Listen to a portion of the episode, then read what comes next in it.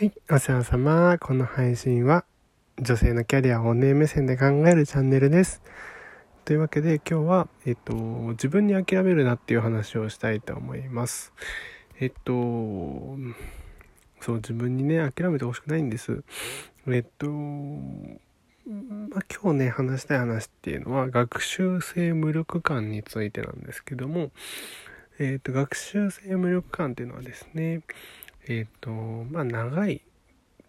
い期間長期にわたって、ストレスのですね回避困難な環境に置かれた人とかっていうのは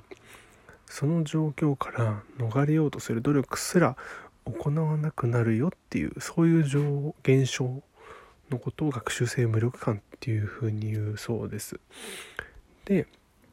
問題はこの状況になった時に、かなり視野が狭くなってしまうと。で、自分を俯瞰して見れない。で、もうね、いつもこの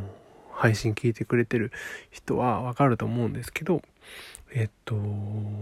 実はこれ女性にすごく多いっていう、女性のキャリア進出ってのかな、女性のキャリア問題をすごく妨げてる要因の一つじゃないかっていうのがこの学習性無力感なんですけど、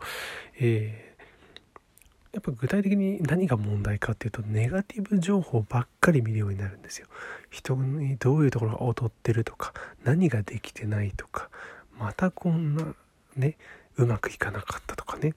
そういうことばっかり、そこにスポットライトを当ててしまってるので、事実とは全く別な部分を見てしまってるんですよ。それが事実かどうか、役に立つかどうか、正しいかどうか、うまくいったかどうかっていうことってのは全くその人にとっては関係ない。そういう人にとってはもうマイナスのネガティブ情報だけが唯一意味のあるものになってしまっている。だから結果として視野が狭くなって、正しくものが見れなくなってしまう。全体の中で、1111っていうものがね1ずつ動いてるのに、あたかもこの人には100と0であるかのように、可能性が自分にはなくて他の人にはたくさんあるかのように見えてしまうっていうのは、これが学習性無力感の悪いところなんです。で、こういう人にはね、こういう状況の人にはアドバイスだとかコンサルティングだとかが、そういうものってのはもう何の意味もないですよね。で、かつもう一個も思考の停止を招く、奪うっていうのか、思考を奪う、もう一つの要因っていうのが睡眠不足です。ここにさらに睡眠不足が合わさることによって、もうなんていうのかな、自分で自助努力で、超えられるような壁じゃなくなっちゃうんですよね。もうかなりハードル高くなっちゃう。ここまで行くと本当に、例えばカウンセリングみたいなものとか、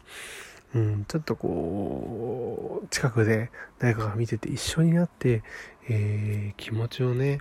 こう少しずつ癒して盛り上げてみたいなことを支えてあげられる人が必要になってしまうので、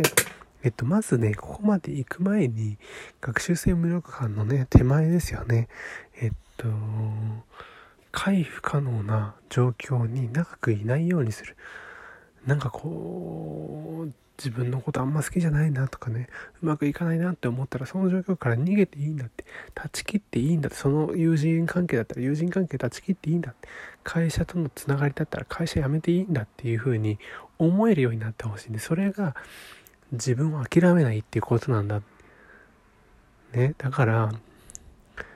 まず自分を諦めないって、そこから始めようっていうことです。はい、これ聞いてくれてる人はまだ、自分に可能性信じてると思うから、